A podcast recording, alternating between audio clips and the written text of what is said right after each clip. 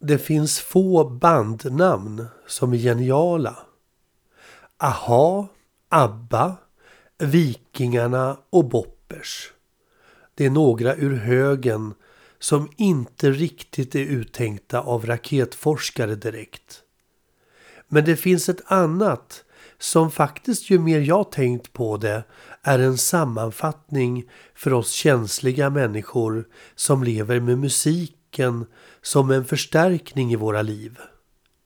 Soundtrack of our lives är just detta bandnamn.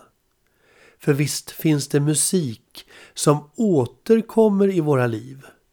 Musik som påminner oss om den första kyssen, olycklig kärlek, lycka och sorg.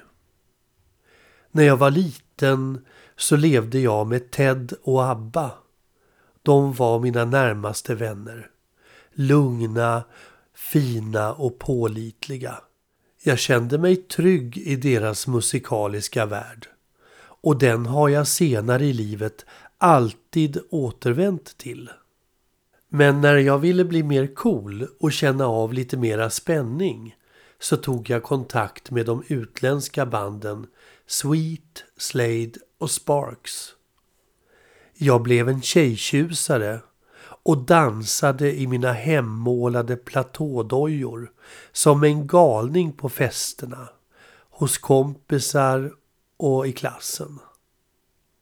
Och när min kompis Mattias en dag presenterade mig för David Bowie så tog jag han bussen till Spånga järn och köpte ett par påsar fyllda med olika sorters glitter och en burk vaselin.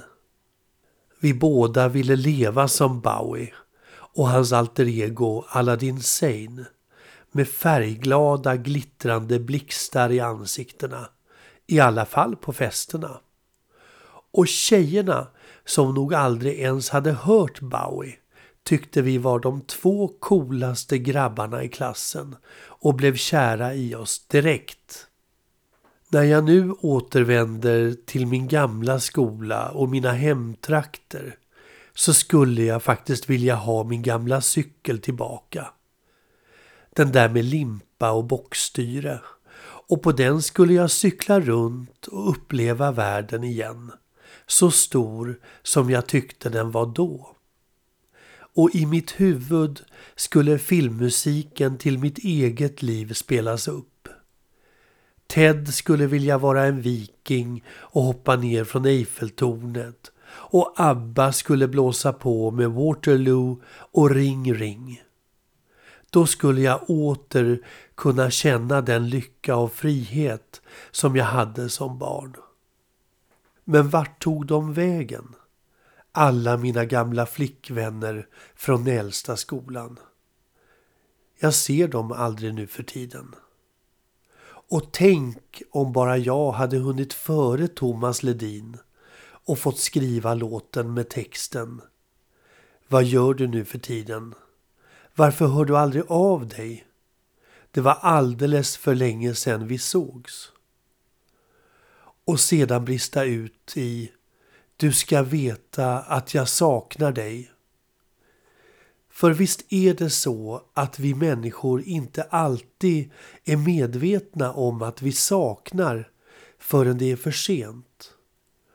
Och att återvända till barndomen kan oftast bli en ögonöppnare för oss som vuxna om vad vi saknade som barn och bli en förklaring på vad vi hela livet har sökt efter. Så om du inte minns något från din egen barndom, sätt dig då och lyssna på musiken från förr och du ska se att allting finns kvar där inom dig.